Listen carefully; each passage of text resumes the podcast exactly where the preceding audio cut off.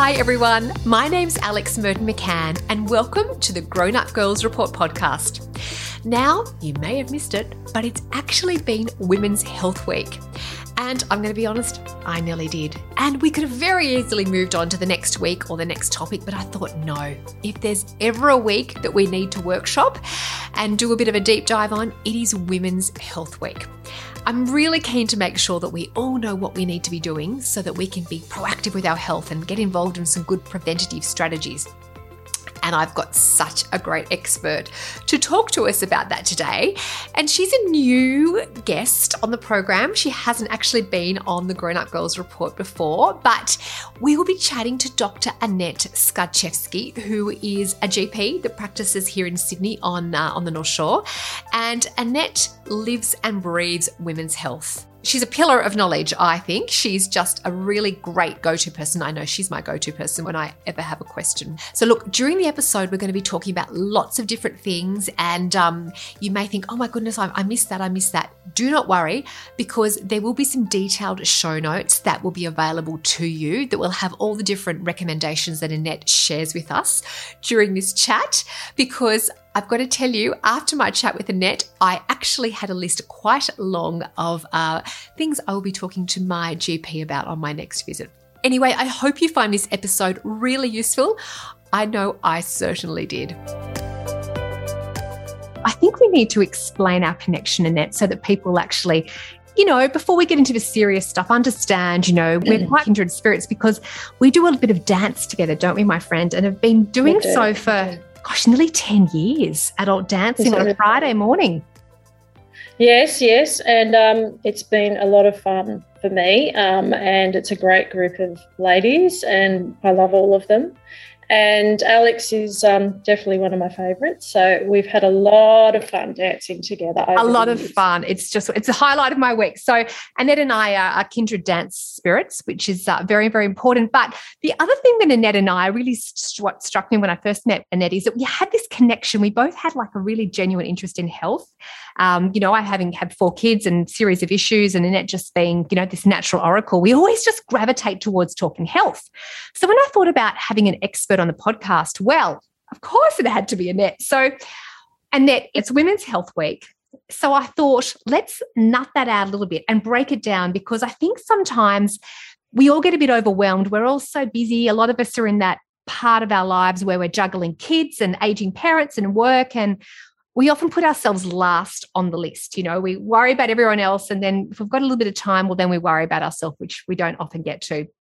So, True. from your point of view, what do you think are the biggest health challenges facing women, just generally for now, you know, women, adult women? I think what's important is for adult women is actually getting to the GP is probably one of their hardest things because they're normally bringing in a child or they're coming with their husband or their mother or something. And actually, to come for themselves is not um, that easy for them. And so I think having a good GP that has an interest in preventative health is useful for those women because they will grab that woman and say, hang on, have you had this checked? When, you know, what, when's your pap smear due and that kind of thing. And then they'll make them come back on their own. Yes. And hopefully go through with them what's been checked, what hasn't, and um, kind of really encourage them to make time for their own health, which they don't do. And yeah. they need someone to push them. Yes. Which is me. I'm I'm going to push them. Yeah. Good. Because that relationship is everything, isn't it? It's everything that relationship. Yes. Yeah. Yes, it is. Yeah. I know a lot of friends who don't have that relationship, and if they, you know, need to see someone, they'll pop up to the medical center and you know get get a better get a script, or they'll they'll just see a you know a random, excuse my expression, for want of a better word. But then, as you say, there's no one there acting almost, I suppose, as a health coach or a bit of a, a health a health manager um, if you don't have that you know relationship. So, yep, I think that's that's huge, isn't it? That's huge. It is. It is. You don't want to just be putting out the spot fires. You actually want to have a, a plan with your GP of when things are supposed to happen and how often they're supposed to happen. And if you've got a good GP, they will remember that whenever you come in to check, are you up to date and remind you. Yeah, absolutely. Okay, so let's talk about some of these checks that you know we should be factoring in when we think about planning our month or our six month period. So, what would you suggest are things we need to absolutely put on our list and make sure we talk to our GP about? Okay, so um, all women over 25 need to have the new pap smear test, which is called the cervical screening test or the CST, every five years if it's normal. If it's not normal, it will be more frequent. So that's sort of replaced the old pap smear that we actually started at 18. Yeah. Now they only start at 25. So Why that, is that, Joel? Um, Why is that? It's because they're testing the HPV virus um, instead of actually the cells. So they're only looking for the virus because that's a precursor for abnormal cells. Okay. Um, and they don't think they have to test for it as often because if you haven't got the virus, you know that you have to actually get the virus first before the cells change. And they think they've got enough time to pick up on those changes. So okay. that's why they're doing it. Okay? okay. And often before 25, you often get a lot of abnormalities that never amount to anything. Right. So they're trying to cut that out by doing okay. it that way. So obviously 25 is when we kick off the whole pap smear thing, but when do we wind it up? Would it be around that time of menopause that we have our last pap smear? Okay, so usually um, the government recommends you stop at 74. Okay. Wow. Um, and some women do find it increasingly difficult due to the changes in menopause to have their smears, especially if they're not sexually active. Mm. Um, it can be a problem. Some women will sort of say, I, I don't want any more after a certain age, and that's their choice as long as mm-hmm. you outline to them what they're doing. And if they've always had normal smears before that, that's less of a risk. But actually, it is still important to keep it going to 75. There is a second peak in cervical cancer in the later years, which seems kind of sort of opposite of what we expect, but it does happen. So, right. If you can keep going to 74, it's good. If you're finding it difficult, you might have to have some vaginal estrogen for a couple of weeks before the smear to make it more comfortable. Right. Okay. Okay. Excellent. I'm embarrassed to tell you that I wasn't up to date on that. So thank you so much for that. Okay. So we've got that that out of the way, the pap smears. Yep. What else should we be doing? Um, so I like to start people on mammograms from 40. Um, yep. And I also like them to have an ultrasound as well. So yes. um, the government will pay for two yearly mammograms from 40. They won't offer it to you till you're 50 but they will do it from 40 if you inquire. And that is a free mammogram every two years. Um, but I like women who can afford to pay for an ultrasound to go and have their mammogram and ultrasound at a radiology mm-hmm. place. Mm. Um, because ultrasound is another modality which gives additional information to the mammogram. Uh, and I find if you put the two together, that's going to be more helpful. And that's every two years as well. Some women have it yearly if they've got um, uh, certain issues with their breasts, if they're incredibly dense, and they'll be advised of that usually. Um, but otherwise, okay. it's every two years. Every two years, okay. Can I get a rough idea of, of, of how much that is? I'm, I'm going to be honest and say I do that. I get the ultrasound with the with the mammogram, and sometimes I get a bit of a shock at how yeah, much it it's not not cheap. You know, there's that wonderful safety net thing that Medicare offer you. So once yes, you actually get to yes. your safety net, it's good time to do it then. Yes, if you do get there, you should definitely start doing loads of expensive investigations that you may have been putting off. absolutely, absolutely. And lo- lots of specialist visits and extra visits to the GP that you may have been not having at that time. Now, I don't know the price no, that's fine, Jill. But I often walk away feeling like it's quite expensive, like it's two or three hundred dollars out of pocket. Yeah, it will be. The reason the ultrasound is expensive is because anyone's who anyone who's had it done knows it takes a long time. The sonographer's there for ages looking at every little tiny bit of your breast. Yep. And that's just labor cost, you know, and it's not cheap. So, but it does, it is a very thorough investigation. So if you can afford to do it, you you should, I think. Yeah, absolutely. And again, you like to start that from 40. When should you wind up at the other end? Should you just is that something we should always do even when we hit this the big 7-0? Is it is it best practice? The government will advise to do it till 74, the same as the smear test or the cervical screening test. Um, some of my patients want to keep going because their mother had it or yeah. they feel like they're not that old and they still don't you know they they want to keep doing it and i think the government will actually still give them a free mammogram if they request it but they will not be reminded after 74 to have that mammogram. Okay, that's really interesting. Okay, so there's that. Now, what about is there any merit to going to get you know, just your bloods done on a regular basis as, as, as, a bit of a screening for what maybe is sort of lingering below the surface? Do you do that with your patients? Yes, yes, yes, you should. And, you know, even from a reasonably young age, it's good to have a blood pressure check, have a cholesterol test, fasting, have a fasting glucose test, um, and just a general overview um, because you can actually start having issues with those things at, in your 20s and that can be a way of knowing that you need to actually do that in a more regular way over the years because it can get worse. Yeah.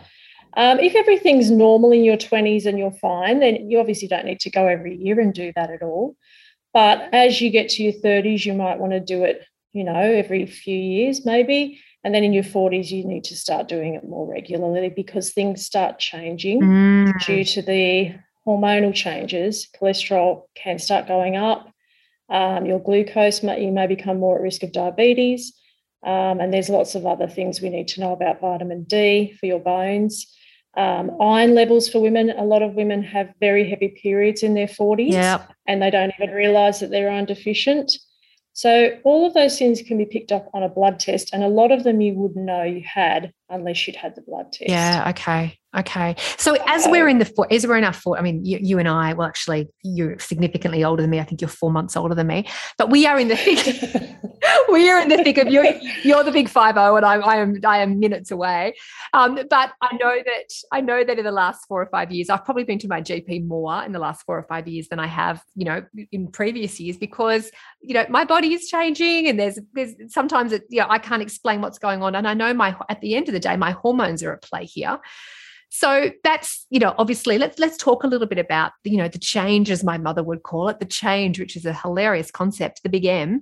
Um, what sort of things should we you know start start to look for or worry about or will these will all regular screening alert us to you know what could be problematic so um, from your 40s onwards you um, you definitely want to have more regular blood pressure checks so whenever you go to your gp ask them to check your blood pressure. Okay. If you've got a good GP, they'll usually do it. But if they're, you know, being a bit distracted by another problem you have, you may have to just gently remind them, can you please check my blood pressure? Um, so that's important to keep an eye on. It can start going up.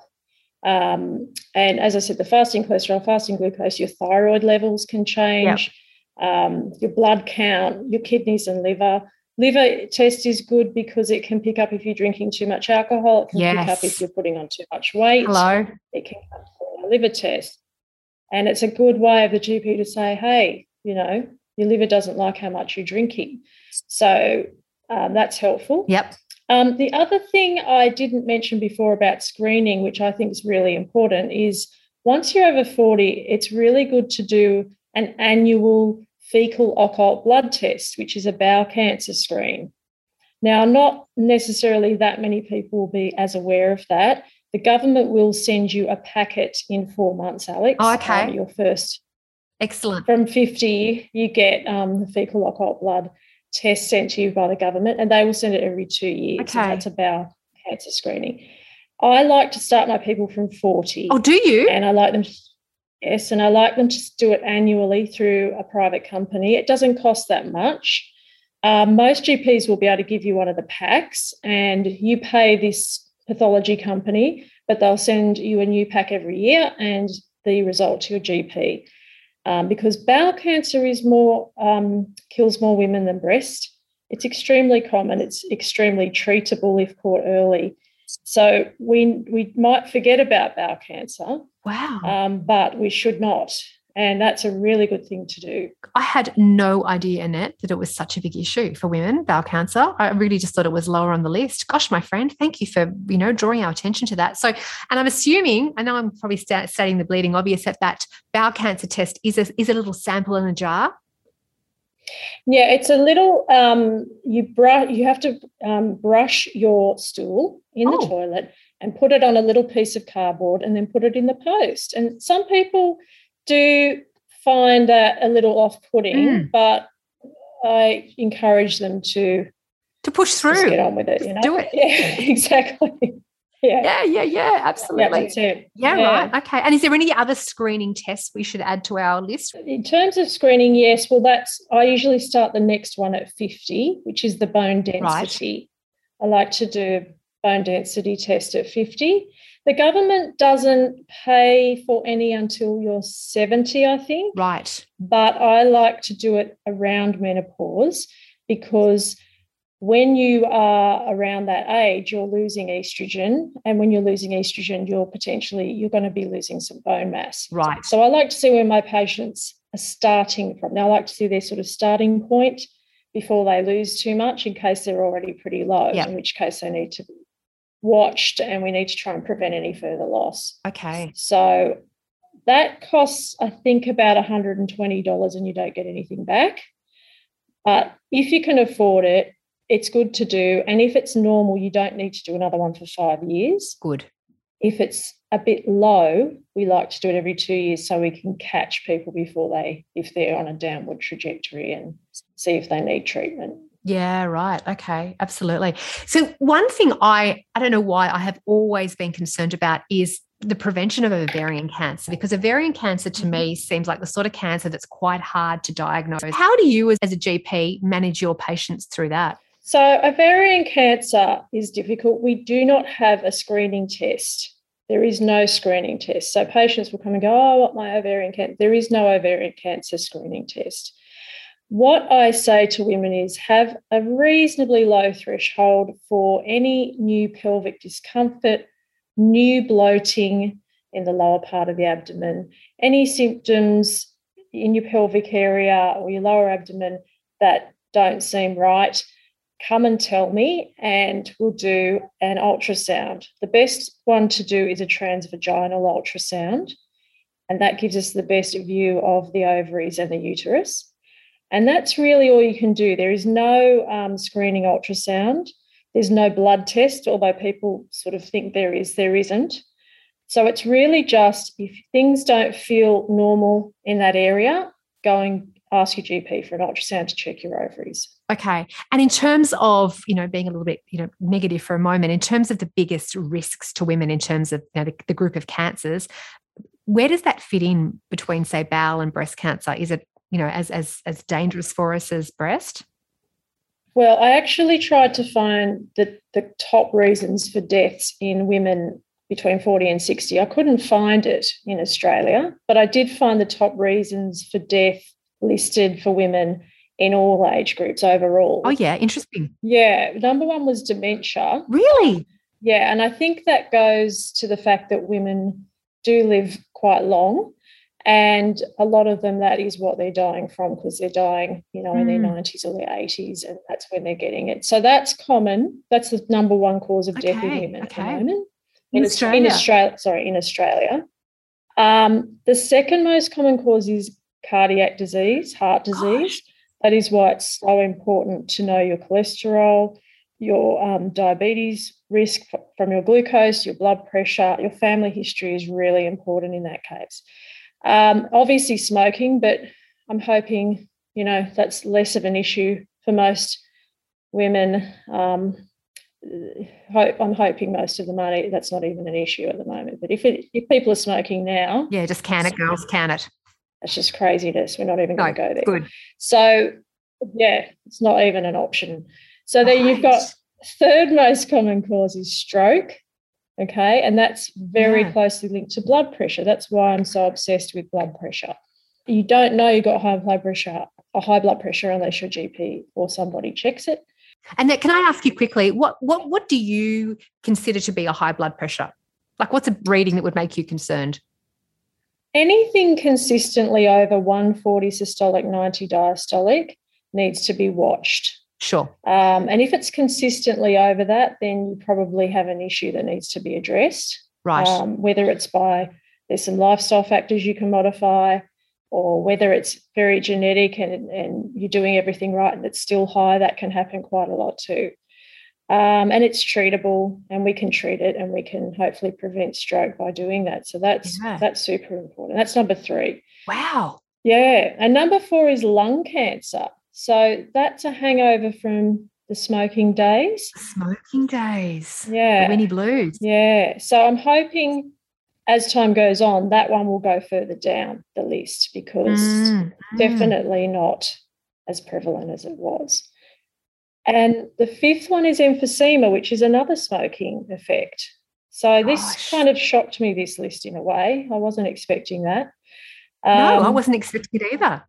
Gosh, all Yeah. the heart and lung and Yep, issues right at the top of the it. list. Mm. Then further a little, there's a couple of other things. Then we've got bowel cancer, Wow. Okay. then breast cancer, and kind of way further down is ovarian. So ovarian is is not common, okay. but that's why I would have liked to have the causes of death in women between 40 and 60 because that's when you're going to start seeing a lot more of those sorts of breast and ovarian and, and bowel cancers as opposed to dementia. Yeah. Um, and I guess that's what is on our mind at the moment, what we're going to die of now, not when we're 90. Yes. So, yeah, ovarian, not common in the overall picture, but obviously, if it happens at our age, it can be really devastating Mm. and really awful and, and hard to treat. Yes. So, it is it is a big problem for Yeah, us. it's a big problem. I am, but I can I just say I am so shocked that at the top of the, I suppose, the cancer list is bowel cancer. I am so shocked by that. I just would never ever have considered that to be the biggest risk. So um out of the cancer group. So gosh, Yeah. so interesting, my friend. So interesting. So people are listening to this Annette and they're thinking, okay, I need to take some action. I've, I've got to get my health under control. What would you suggest they do? What's the first thing they should do to get a bit sorted? They should get a good GP that is into preventative health and they should go to the GP, say, What checks do I need? Get checked for them, and then follow up with that GP with their results and ask, Okay, where have, where have I got issues? Um, and hopefully, a lot of them can be dealt with through lifestyle, which needs a lot of Mm. attention around the time of menopause and a lot of overhauls. It's a, it's a good time to take a lot of long term action, long term changes to your lifestyle are really important at menopause.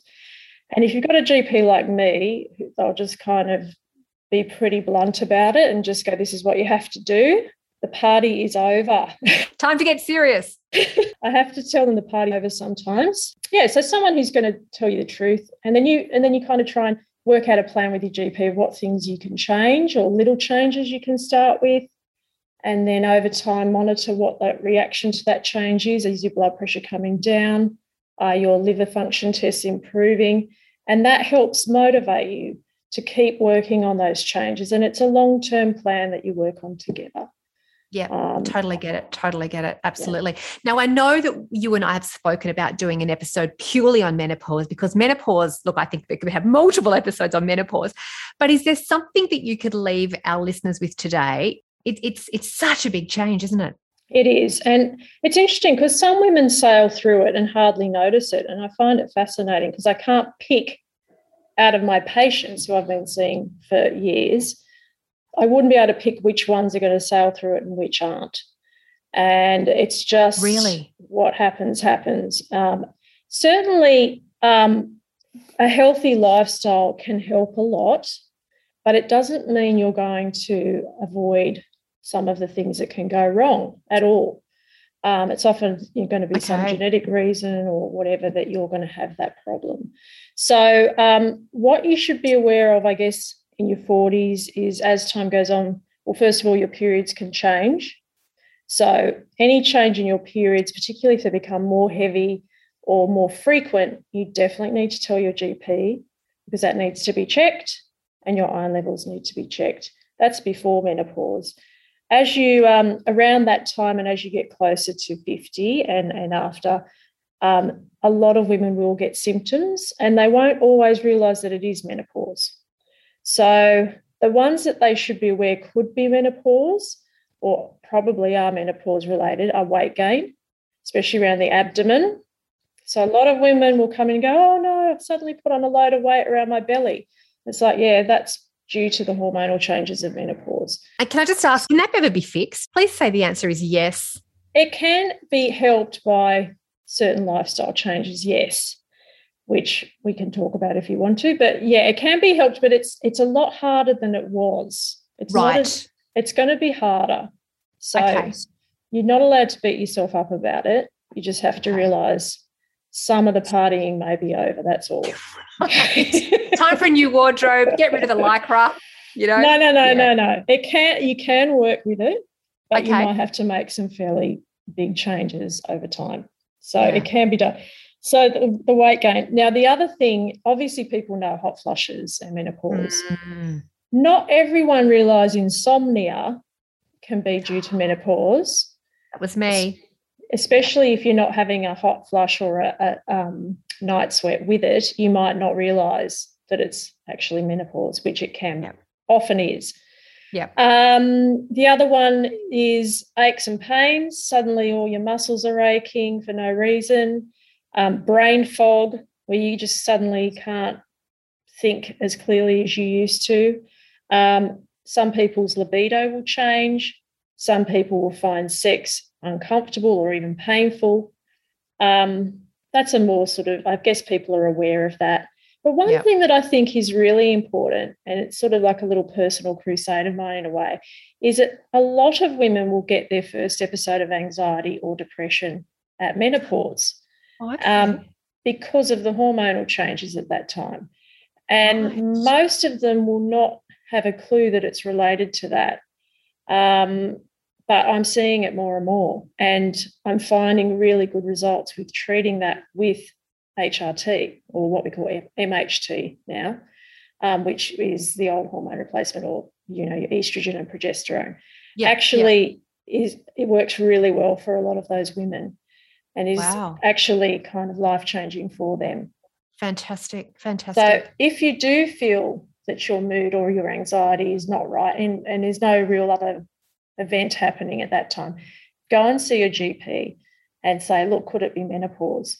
Do you think it's doing this to me? Um, yeah. yeah. So that that's quite helpful.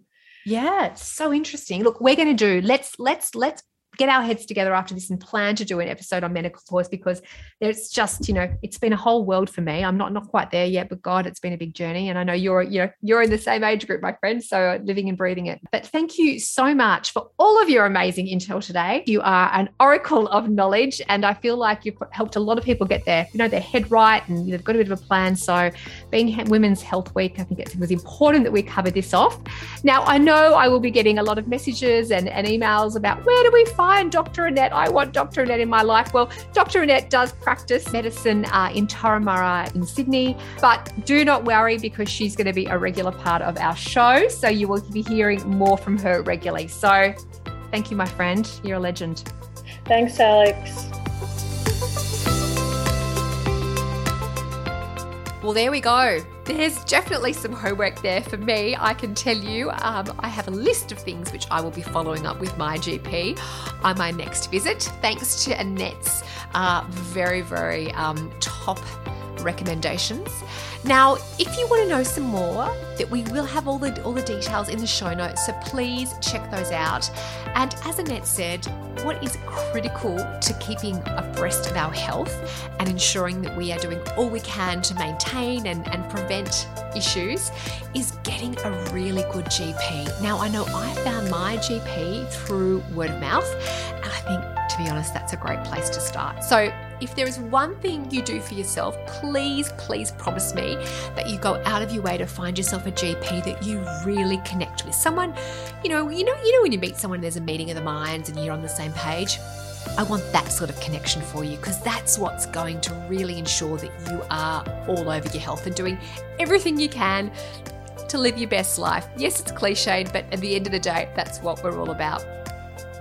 Anyway, thank you so much for being part of the show and for listening to this episode. I hope everyone is doing okay. Yes, lockdown is still a big thing for so many of us in Australia, but there is a little bit of end in sight here in New South Wales. So, hope is a wonderful, wonderful thing. Lots of love, everyone, and I will catch you next week.